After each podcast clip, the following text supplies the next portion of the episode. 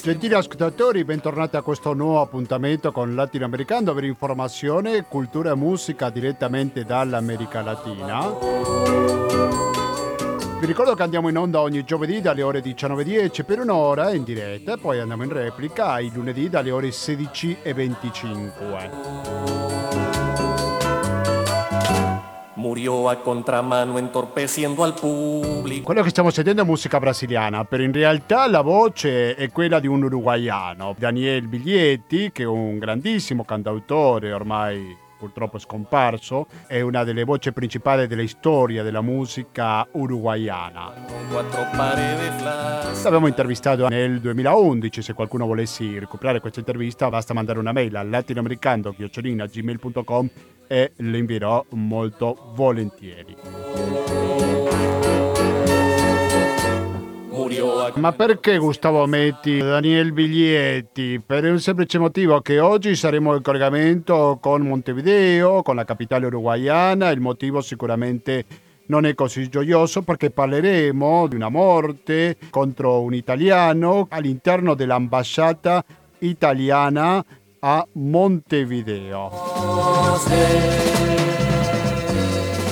Il suo nome è Luca Ventre, della sua morte parleremo, parleremo di questo collegamento con l'Uruguay che abbiamo registrato ieri pomeriggio e poi parleremo anche con il fratello. È una storia che, attenzione, riguarda anche qua il Veneto, una città dove si sente molto bene radio cooperativa, come il caso di Vicenza, perché la sua famiglia vive a Vicenza. Quindi come se ci fossero pochi motivi, adesso abbiamo un motivo in più, diciamo, per occuparci di questo caso. E poi il secondo tema che toccheremo oggi è la Colombia. Il 28 si sono compiuti due mesi di queste proteste che abbiamo seguito sin da vicino dal primo giorno e proveremo a ricapitolare cosa sono questi due mesi di proteste in Colombia.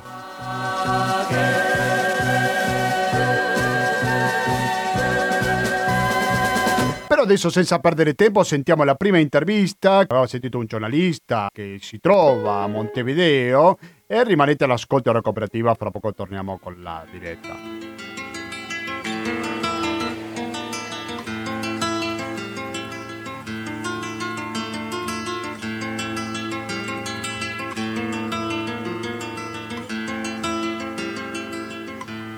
Aquella mancha libre sobre el cielo aquellas nebulosas como hielos, son la pura apariencia del desvelo, del sueño che despierta in nuova mano.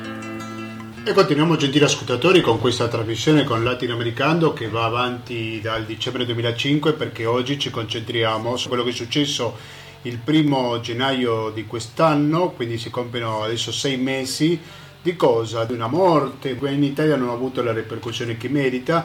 Mi sto riferendo alla morte di Luca Ventre, un ragazzo lucano, però ci sono tantissimi misteri su questa morte che l'ambasciata italiana presso Montevideo, la capitale uruguayana. Per avere più chiarimenti su questo caso è che in questo momento siamo collegati proprio con Montevideo, dall'altra parte della linea si trova Matteo Forciniti. Matteo Forciniti, buonasera e benvenuto per la prima volta al Latinoamericano.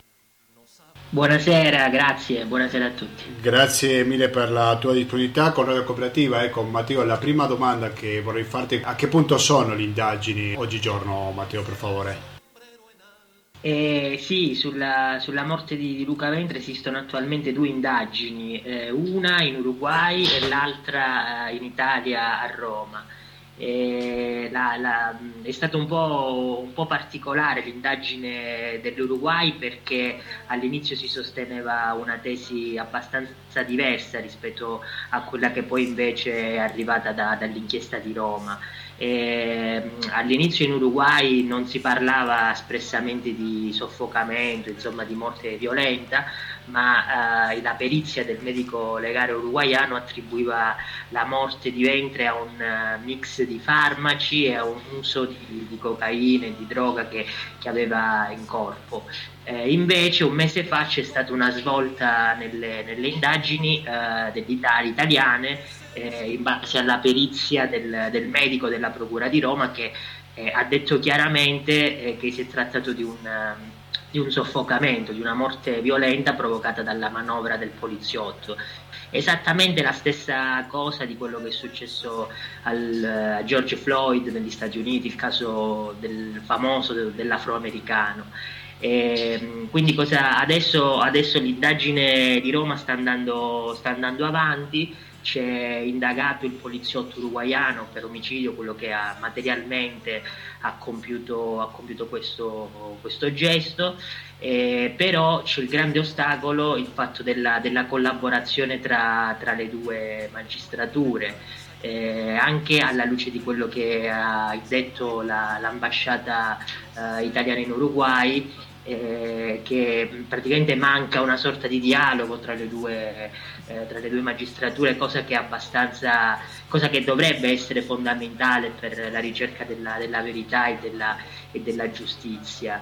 E, mm, eh, poi eh, ovviamente il fatto di essere un'indagine in Italia con una, una persona, un poliziotto uruguaiano indagato, eh, si dovrebbe aprire un processo di estradizione, insomma una lunga, un lungo, una lunga richiesta che non, ancora non, è difficile eh, diciamo così, prevedere cosa, cosa, succederà. E poi oltre all'autore materiale eh, della persona che proprio ha provocato la morte di Ventre, bisognerà chiarire anche gli aspetti delle, delle altre responsabilità eh, a partire proprio dalla, dall'organizzazione della sicurezza dell'ambasciata di Montevideo, eh, cioè chi ha autorizzato materialmente il, il poliziotto a intervenire perché un poliziotto del paese ospitante può intervenire solo eh, con l'autorizzazione e solo nel giardino, non, non dentro.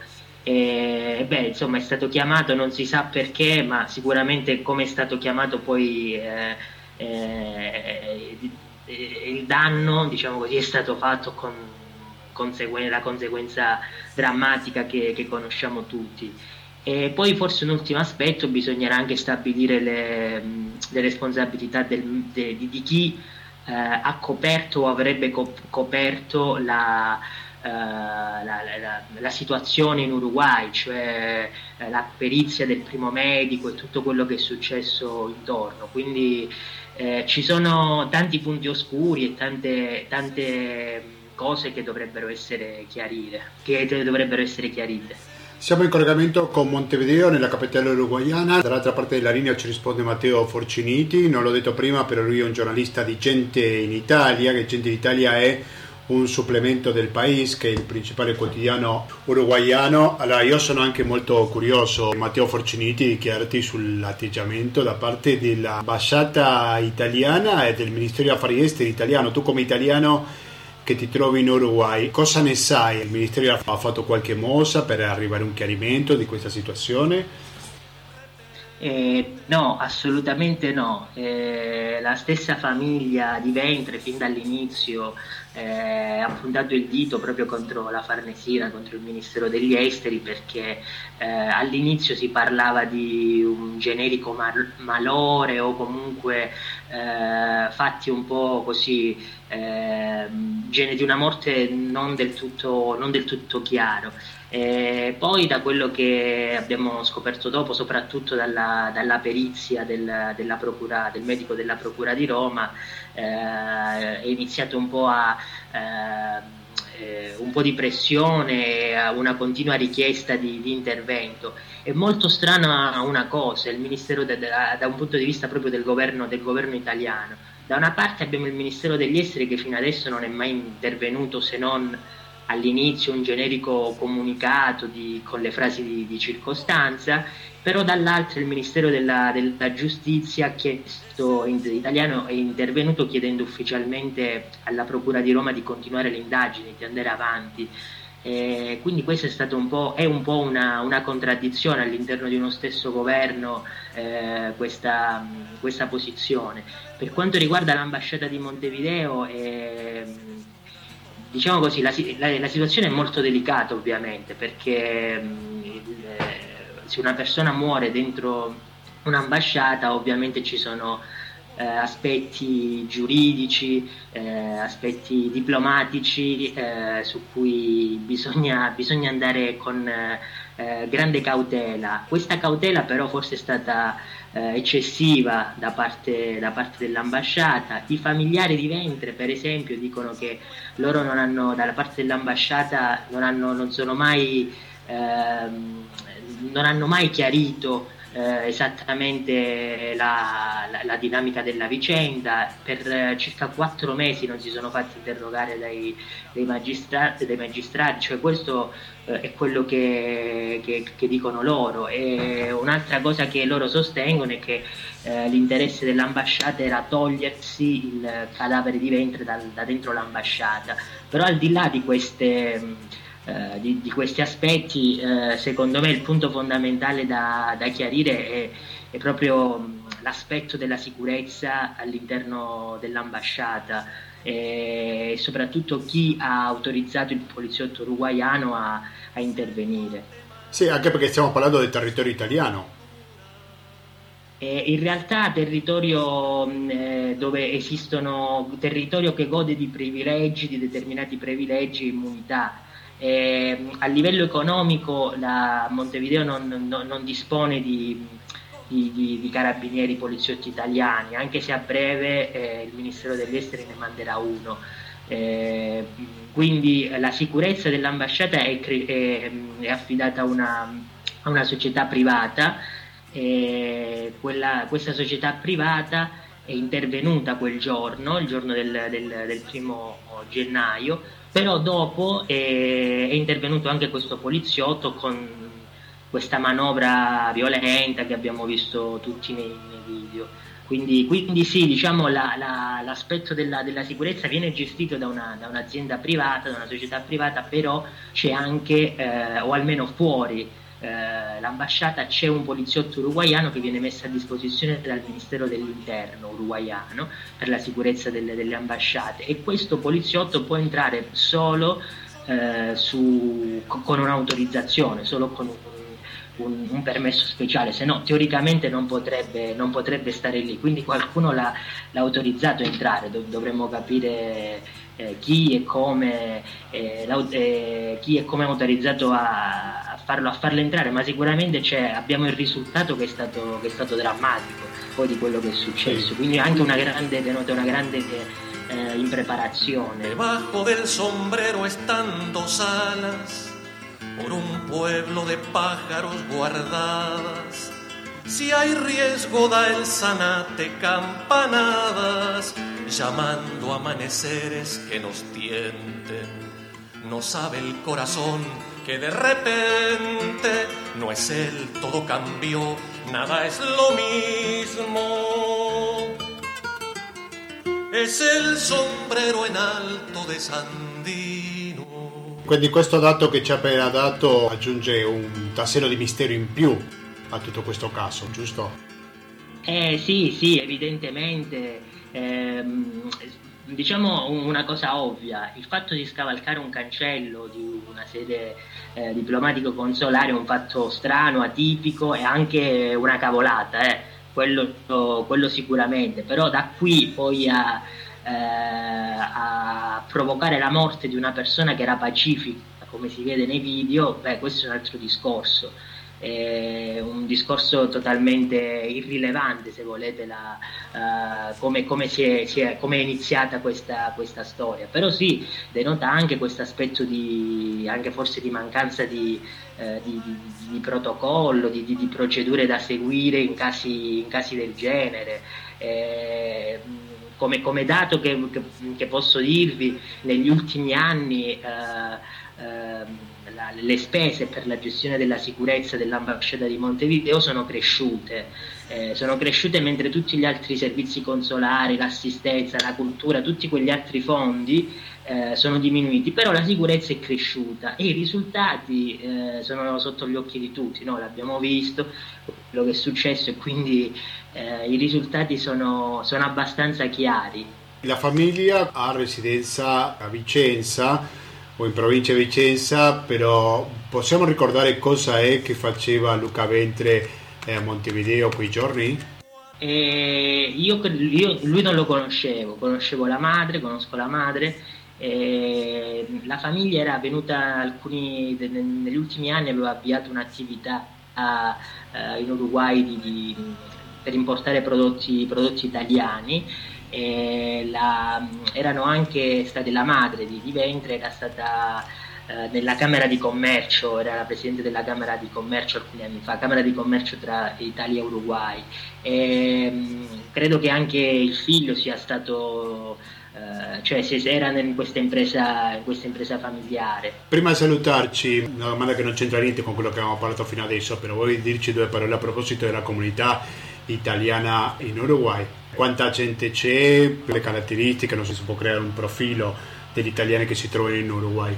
Eh, sì, questo paese è un paese fatto da eh, quasi la metà della popolazione origini italiane, una presenza fortissima che eh, si può vedere sotto veramente t- tutti gli ambiti della, della vita, della, della, società. Oggigiorno ci sono ufficialmente circa 130.000 eh, italiani, eh, soprattutto discendenti, eh, soprattutto sì, le, queste, le, nuove, le, nuove, generazioni. E oggi viviamo un periodo un po' particolare no? con, con, la pandemia, nell'ultimo anno e mezzo praticamente la, uh, la, la, la presenza è stata, le riunioni sono state sospese, insomma non, non è stata molto attiva diciamo, però è una eh, continua ad essere una, una, presenza, una, presenza, importante. Da quello che forse nel, nel, mio lavoro ho potuto constatare, una presenza importante che però non è stata accompagnata da una degna eh, presenza da un punto di vista istituzionale. Eh, è stata negli ultimi anni un po' abbandonata questa grande presenza italiana, è stata, non, è, non, è, adeguatamente supportata secondo me come, come dovrebbe essere. Sono, tante istituzioni sono state negli ultimi anni sono, sono, chiuse o sono fallite, insomma ci sono state tante, tante perdite, però da un punto di vista diciamo così sociale eh, lì, la presenza italiana è molto forte, molto amata, gradita all'interno, de, all'interno della, della, società, della, società, uruguayana. Quindi quello è l'aspetto più, più bello, se vogliamo, mentre dall'altro, dal punto di vista istituzionale, lascia un po' a desiderare, diciamo. Matteo Forciniti, giornalista di Gente in Italia, supplemento del País, quotidiano più importante dell'Uruguay, in collegamento con Montevideo. Grazie mille e buon lavoro naturalmente. Grazie a voi, un piacere, un piacere, grazie. Il piacere è stato nostro. Es nuestro americano el compañero. Es nuestra la cabeza y la idea y el sombrero. Son nuestras las fronteras, los aceros con que hemos de cortar tantos entuertos. Decirle más verdades a lo cierto, decirle más y más y más verdades a lo cierto que el amador se nos rugama de tan vivo, que el amador se nos rugama de tan vivo. Es el sombrero en alto de Sandino, es el sombrero en alto de Sandino, es el sombrero en alto de Sandino. 19 e 38 minuti, siete sempre in diretta all'ascolto di Radio Cooperativa 92.7 per il Veneto in genere, www.radiocooperativa.org per ascoltarci con un'ottima qualità audio. Ho detto per il Veneto in genere e in questo momento siamo collegati molto vicino dalla sede radio in Albignazzico, in collegamento con Vicenza e dall'altra parte della linea si trova Fabrizio Ventre. Fabrizio Ventre è il fratello di Luca Ventre, il caso che stiamo trattando oggi. Fabrizio Ventre, buonasera e benvenuto a Radio Cooperativa. Buonasera a tutti. Grazie mille grazie per... per l'invito. No, grazie a lei per accettarlo. Fabrizio Ventre, la prima domanda che vorrei fare è chi era suo fratello? Come lo possiamo descrivere? Allora, Luca era un ragazzo che eh, ha deciso di andare in Uruguay per seguire mio padre. Mio padre è in Uruguay da circa 30 anni, eh, si occupa di immobiliare e Luca aveva l'interesse a lavorare insieme, quindi a seguire anche lui il mercato immobiliare, delle costruzioni soprattutto lui era esperto di macchine edili, quindi qui in Italia gestiva, eh, faceva commerciale per un'azienda di macchine per edilizia e ha deciso poi di seguire mio padre sul mercato dell'Uruguay, quindi è una persona che aveva fatto diverse cose, aveva aperto anche un bar, una pizzeria, stava cercando diciamo, di trovare la sua strada. Possiamo ricostruire un po' la storia, se ce lo può ricordare gentilmente? Il suo fratello aveva comunicato a voi, famiglia, a fine 2020 che si trovava in pericolo, giusto? Sì, lui ci ha, l'avevo sentito il 31 dicembre la mattina, era un po' preoccupato, ma mh, il motivo poi non, non c'era mai detto di preciso, eh, però penso più fosse in una fase diciamo, depressiva perché ovviamente col Covid gli affari non andavano bene, si era divorziato con la sua compagna e quindi non stava bene, voleva tornare in Italia, era un po' preoccupato per tanti motivi. E, e, quindi aveva chiesto, aveva detto che voleva tornare in Italia subito, tanto che era disponibile anche a scavalcare l'ambasciata pur di essere ascoltato per avere un volo di rientro immediato. E ovviamente noi pensavamo fosse diciamo, una cosa che si dice quando uno un po' vuole rimarcare il disagio, invece il primo gennaio alle 7 del mattino ha deciso di scavalcare l'ambasciata, entrato per, ovviamente pensando eh, che avrebbe avuto almeno qualcuno che l'ascoltava e magari lo aiutava a rientrare in Italia, perché purtroppo col Covid era molto difficile eh, trovare un aereo per tornare in Italia. E invece purtroppo ho trovato lì dentro una guardia e un poliziotto che non solo non potevano essere lì dentro, ma eh, la cosa più grave è che l'ambasciata era completamente priva di personale consolare e purtroppo nonostante Luca è entrato in maniera pacifica e non ha mai eh, manifestato segni di violenza, sempre stato eh, mani- diciamo, molto tranquillo, al di là che ha fatto l'errore di scavalcare, però dai video si vede che è una persona tranquillissima, eh, ha chiesto di parlare con il viceconsole, che lui conosceva direttamente, eh, però quello che ha ottenuto è stato diciamo, una, un arresto violento che poi purtroppo si è prolungato talmente tanto e siamo arrivati a, 30, a 37 minuti col braccio attorno al collo che ovviamente eh, il risultato non poteva che essere poi la morte eh, di fatto eh, sull'ambasciata. Poi viene trasportato in ospedale e lì c'è il secondo allora, elemento... mi, mi scusi se interrompo Fabrizio, però eh, sì. stiamo parlando di poliziotti o di guardie giurate? Uruguayana. No, no, poliziotti. Di poliziotti veri e propri. Va bene, sì. Luca è un poliziotto ordinario, diciamo, okay. dell'Uruguay. Sì, sì.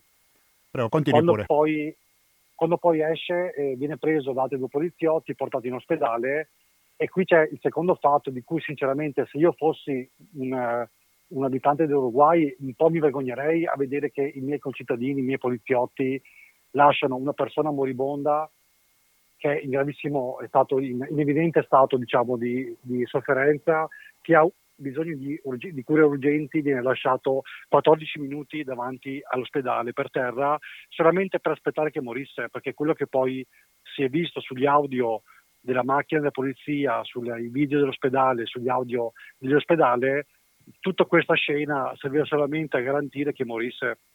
Questo è un atto eh, talmente disumano che sinceramente resto meravigliato che l'Uruguay sia rimasto in silenzio per sei mesi, perché ad oggi nessuno ha detto niente. Io non so se Morosoli, che è il procuratore che sta eh, seguendo il caso, abbia visto le foto, ha, abbia sentito gli audio, abbia visto le immagini e se non si vergogna un po' ad aver detto che secondo lui eh, non c'è un reato, perché ad oggi Morosoli dice per me non c'è un reato da perseguire, è normalissimo.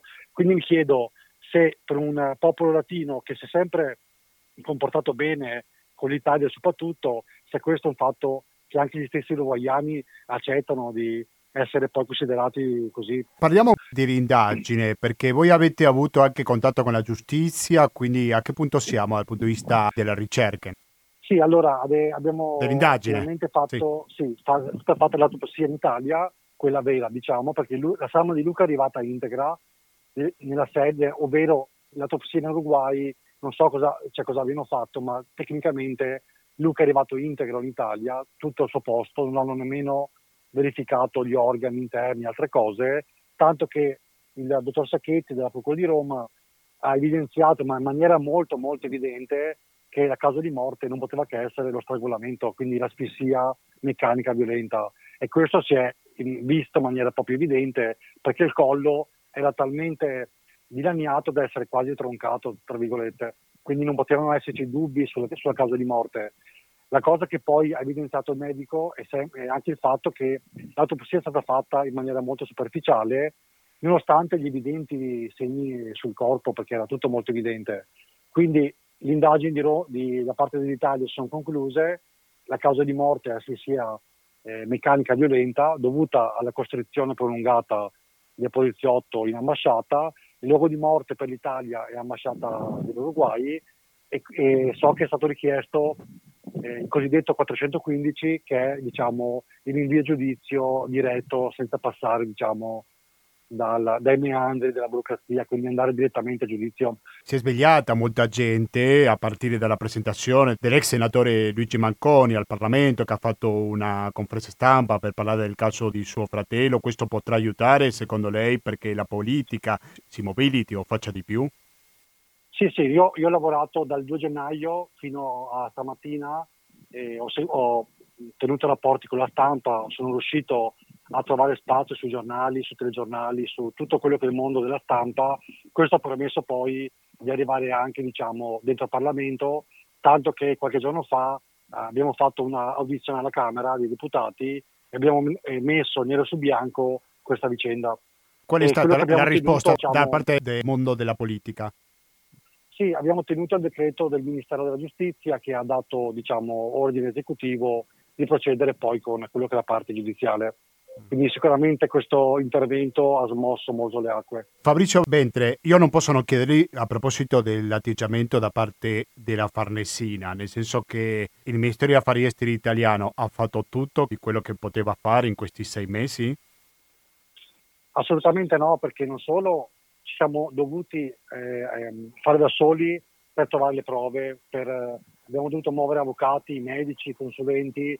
Da parte della Farnesina c'è stato solamente due comunicati stampa, il, il, primo si dice che Luca è morto per un malore eh, avvenuto in ambasciata, nel secondo si dice, eh, si smentisce tra virgolette dicendo che il, il, il, personale diplomatico era in ospedale con Luca mentre moriva, diciamo.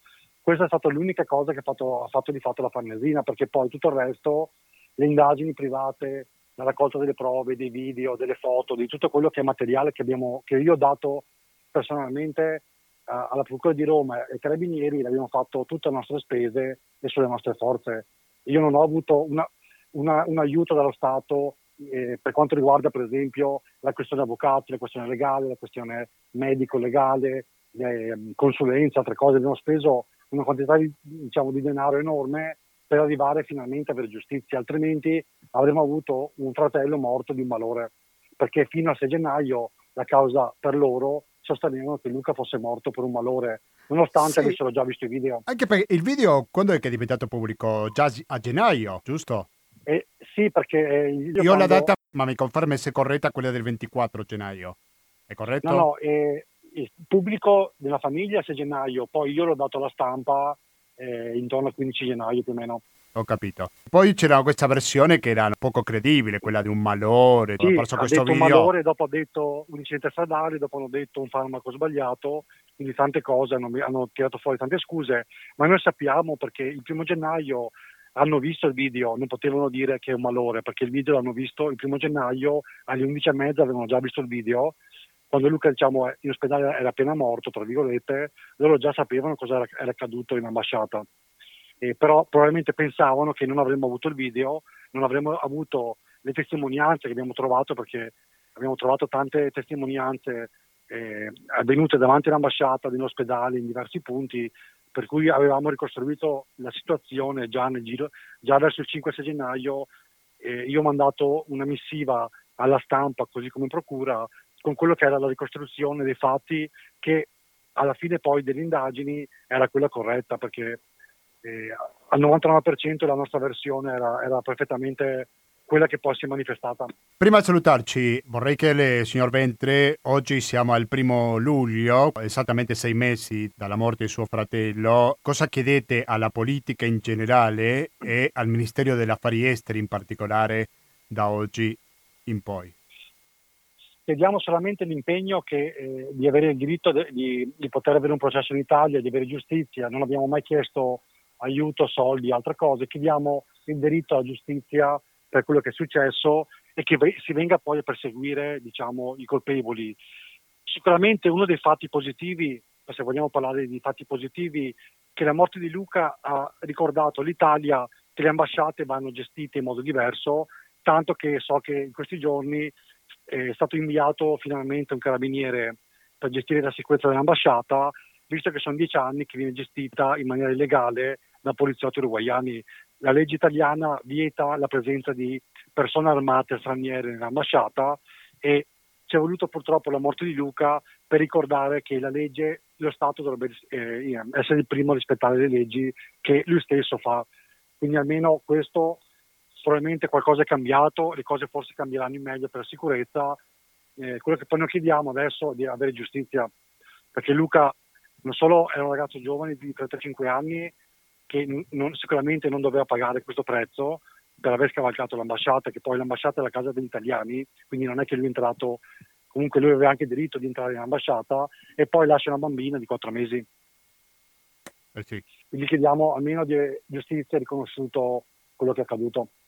Perfetto, io la ringrazio veramente tanto, signor Ventre, per la sua testimonianza a proposito di una vicenda naturalmente molto dolorosa sia per lei che per tutta la sua famiglia. A Radio Cooperativa siamo aperti, quindi qualora lei volesse dare qualche testimonianza, i microfoni di Radio Cooperativa sono a sua disposizione.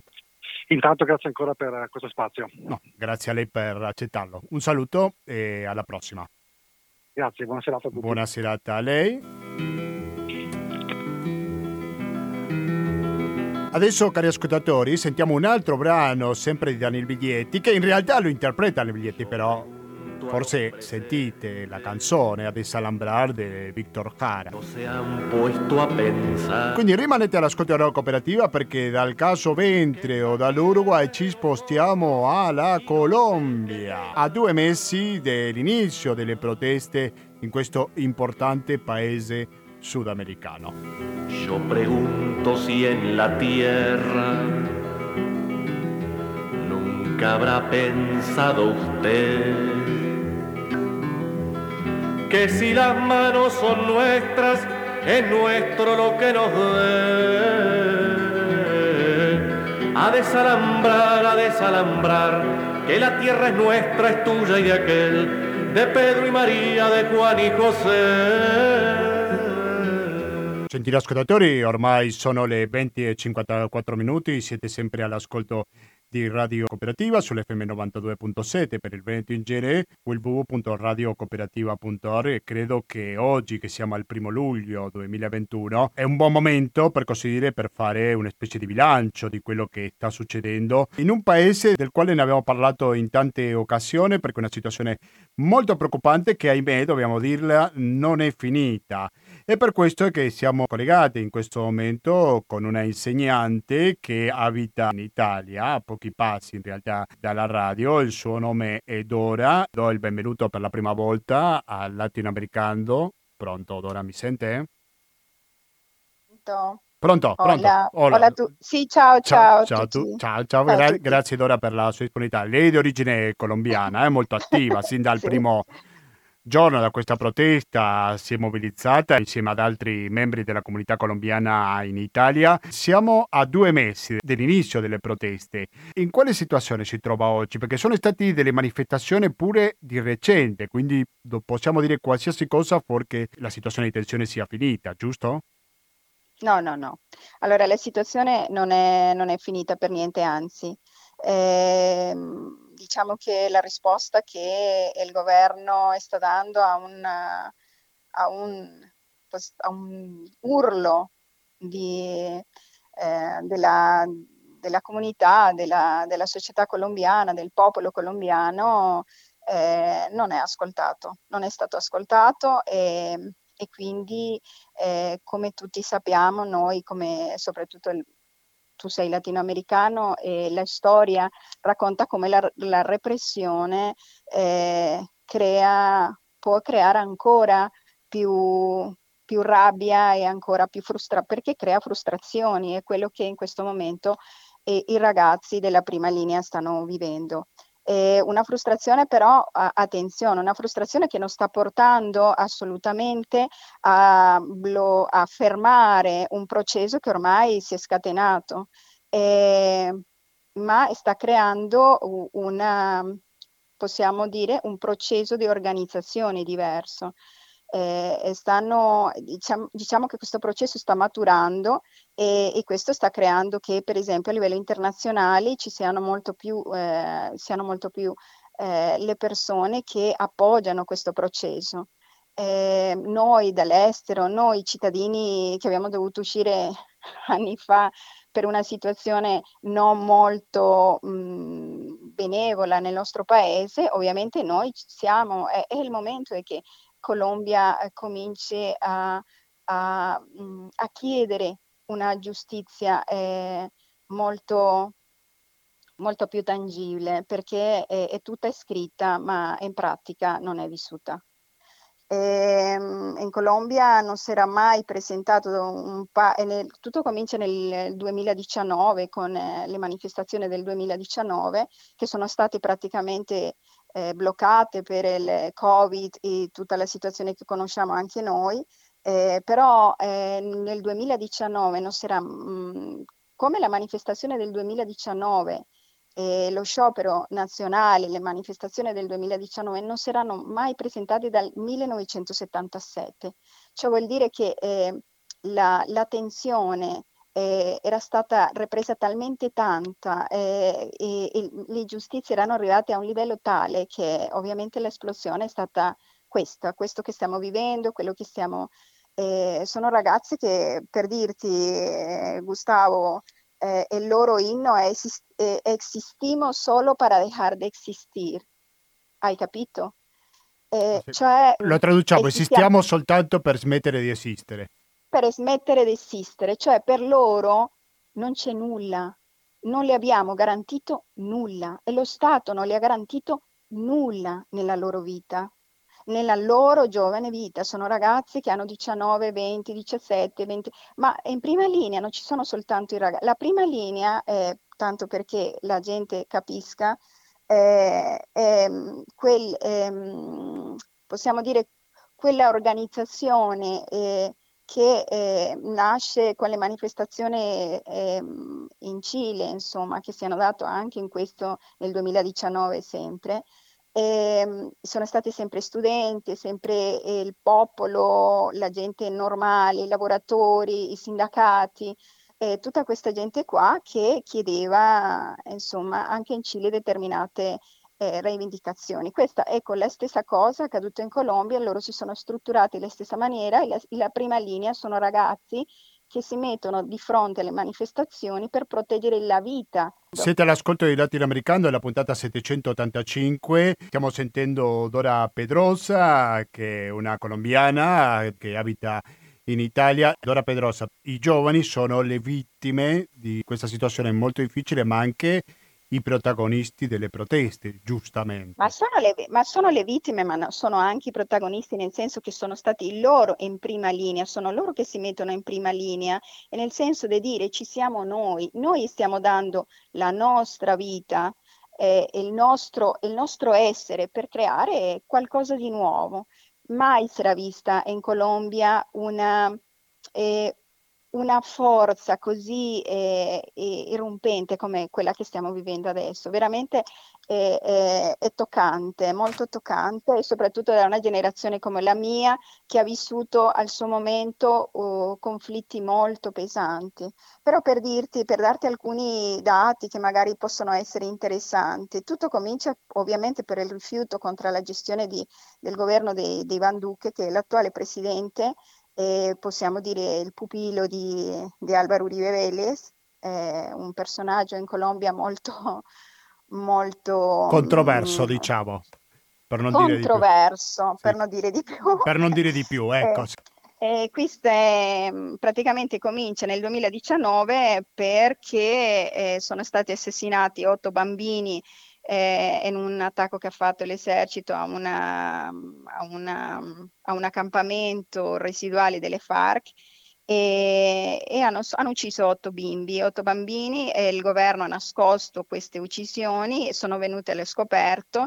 L'indignazione è stata molto, moltissima tra la gente e inoltre è, è, stata anche messa proprio in queste condizioni, nelle condizioni in cui la gente era già abbastanza eh, ferita e un po' perplessa di tutto questo che stava accadendo, sono stati uccisi, eh, scusami, dell'uccisione di questi bambini, ehm, è stata proposta una riforma dell'educazione eh, molto molto mediocre. Per dirti alcuni dati, eh, in Colombia soltanto il 9% dei ragazzi poveri eh, arrivano all'università, mentre il 53% dei ricchi arriva a finire una, una carriera universitaria, una, una facoltà universitaria. Ma stiamo parlando di università privata, come nel caso stiamo, ci, stiamo cileno, prova- oppure stiamo, pubblica? no, stiamo parlando di un'università privata. In Colombia eh, l'università pubblica è molto, ehm, esiste, ma è, mm, intanto è ovviamente depauperata, è praticamente stata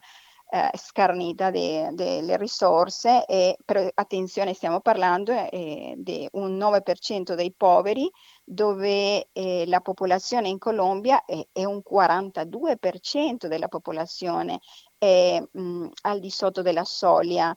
E, mh, la classe media in Colombia praticamente è, è stata, è dopo, dopo la pandemia, è stata mh, dimezzata, dimezzata, ma dimezzata vuol dire quasi sparita. E, e un 42% della popolazione è in povertà, un 42% della popolazione. E, e adesso questa situazione era mh, prima del 2019 e nel 2020 eh, che è quello che è nel 2021 che è quello che ha generato le attuali mh, manifestazioni il presidente Duque presenta una nuova riforma, una riforma tributaria che andava a colpire proprio quella classe media ormai già al, al, svenimento e, e, voleva raggiungere un 73-75% della popolazione eh, quando un 42% è praticamente sì, per tornare un po' alle proteste che sono partite il 28 aprile, lo aprile. ricordo, possiamo fare una specie di risoconto, nel senso che la motivazione, va ricordato, era un aumento delle tasse che colpiva la classe media. Questa misura, a parte del governo di Van Duque, è stata ritirata. Possiamo ritirata. fare una specie di riepilogo dei cambiamenti velocemente che sono stati Vabbè. in questi due mesi? Vabbè, è stata ritirata, è stata ritirata perché, per, per, perché sono, ci sono state le manifestazioni, altrimenti il governo aveva tutta l'intenzione di portarla avanti. Ok, e dopo e cosa è successo? In questi, in questi, dopo sono successi, beh, è successo eh, la, riforma, la riforma sanitaria è stata ritirata, anche quella, nel senso più che ritirata è stata bloccata, in questo momento no. E la situazione che è successo adesso? La situazione in Colombia è molto è molto critica, nel senso che eh, tutte queste manifestazioni sono state, come lo sappiamo e come eh, credo anche tu nel tuo programma lo hai detto più di una volta, è stata eh, praticamente bloccata attraverso la forza pubblica, e, mh, nel senso attraverso la repressione. E lo SMAT, che è l'esercito insomma, anti come si dice adesso, non mi ricordo in italiano. Sì, antidisturbo eh, sarebbe. Sì. Antidisturbo è, è, praticamente un'arma di guerra in mezzo alla popolazione civile, quindi ha creato eh, 43 persone uccise.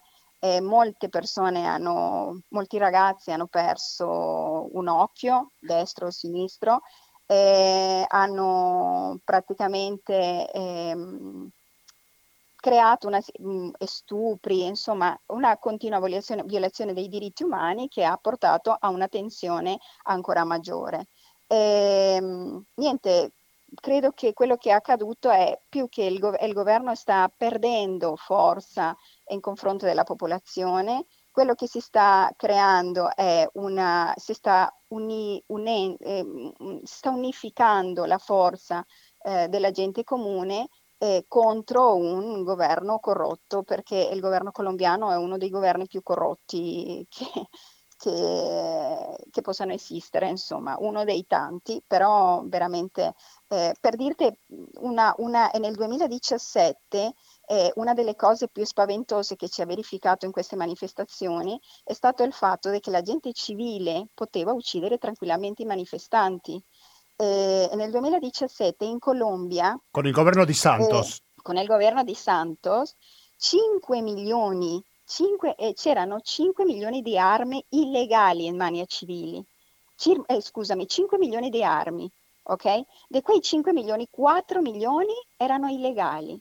Però la, la, la cosa più terrificante è che invece nelle mani delle, della polizia, delle, delle forze pubbliche, c'erano soltanto 350.000 eh, unità. Ciò vuol dire che illegalmente in Colombia e nel 2017 circolavano già 11 volte più armi di quelle che allo Stato. Forse... Velocemente, prima di salutarci, Dora Pedrosa, vorrei chiedere per la mobilitazione che c'è qui in Italia. Sto vedendo che il 17 luglio, quindi fra poco più di due settimane, si scenderà in piazza a manifestare a favore dei diritti umani violati in Colombia. E poi c'è anche una petizione da firmare online. C'è tempo fino al mezzogiorno del 10 luglio.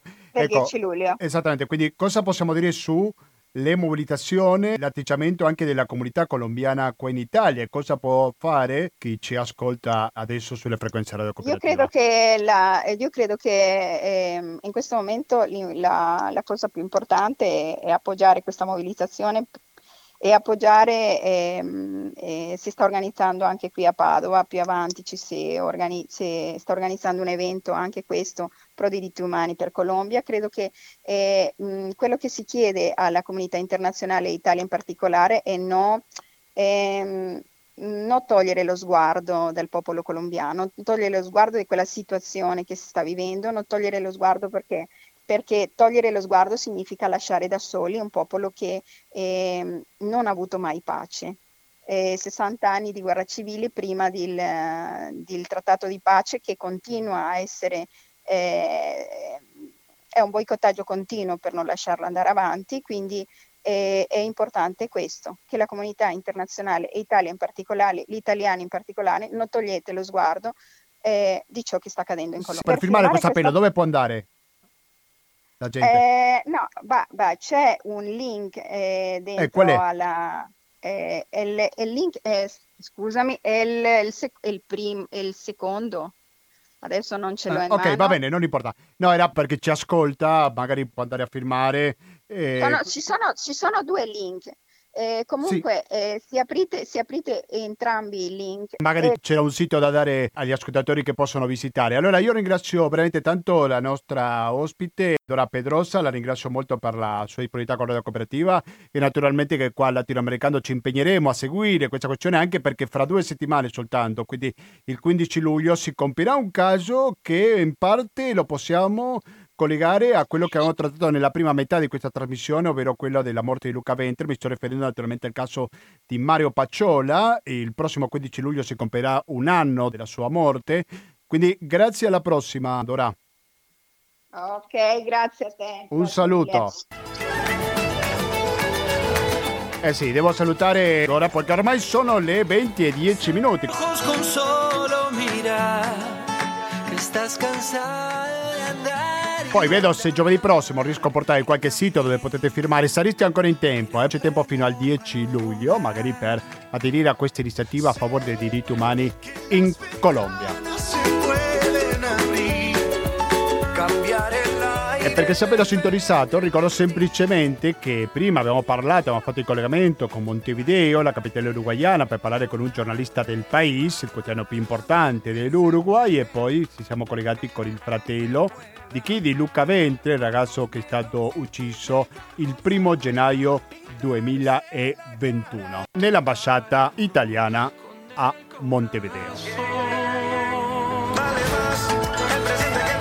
Sempre attendo i vostri commenti positivi o negativi che siano, non importa, perché anche le critiche accettiamo, basta che siano costruttive, non siano insulti. Lo potete fare a, a latinamericando-gmail.com, ripeto, latinamericando-gmail.com. Sul www.radiocooperativa.org potete recuperare i podcast di questa trasmissione che da domani sarà a vostra disposizione e ricordo anche che potete caricare il palinsesto aggiornato di Radio Cooperativa. Anzi, se lo vedete subito troverete che fra pochi minuti partirà una replica di Economia e Società che va avanti dalle 20.10 fino alle 21.50 e attenzione perché dalle 22 fino alla mezzanotte e mezzo sarà il momento di ascoltare Stasera si balla, dico sempre in buona compagnia con Renzo, oggi invece ci sarà Giorgio Marcon, però in ogni caso sempre buona compagnia. Saber che se puede.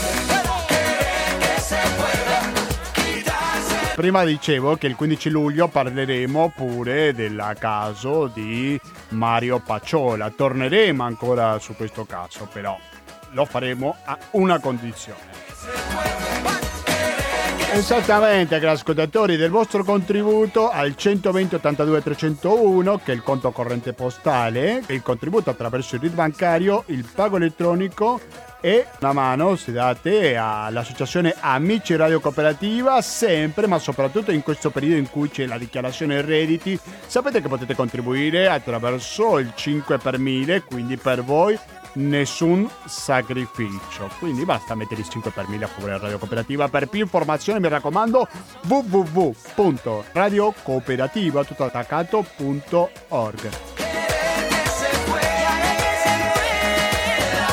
Quindi basta, da Gustavo Claro non mi resta più che salutarvi, noi ci risentiamo domenica prossima alle ore 18.30 con l'attualità internazionale. Grazie e alla prossima!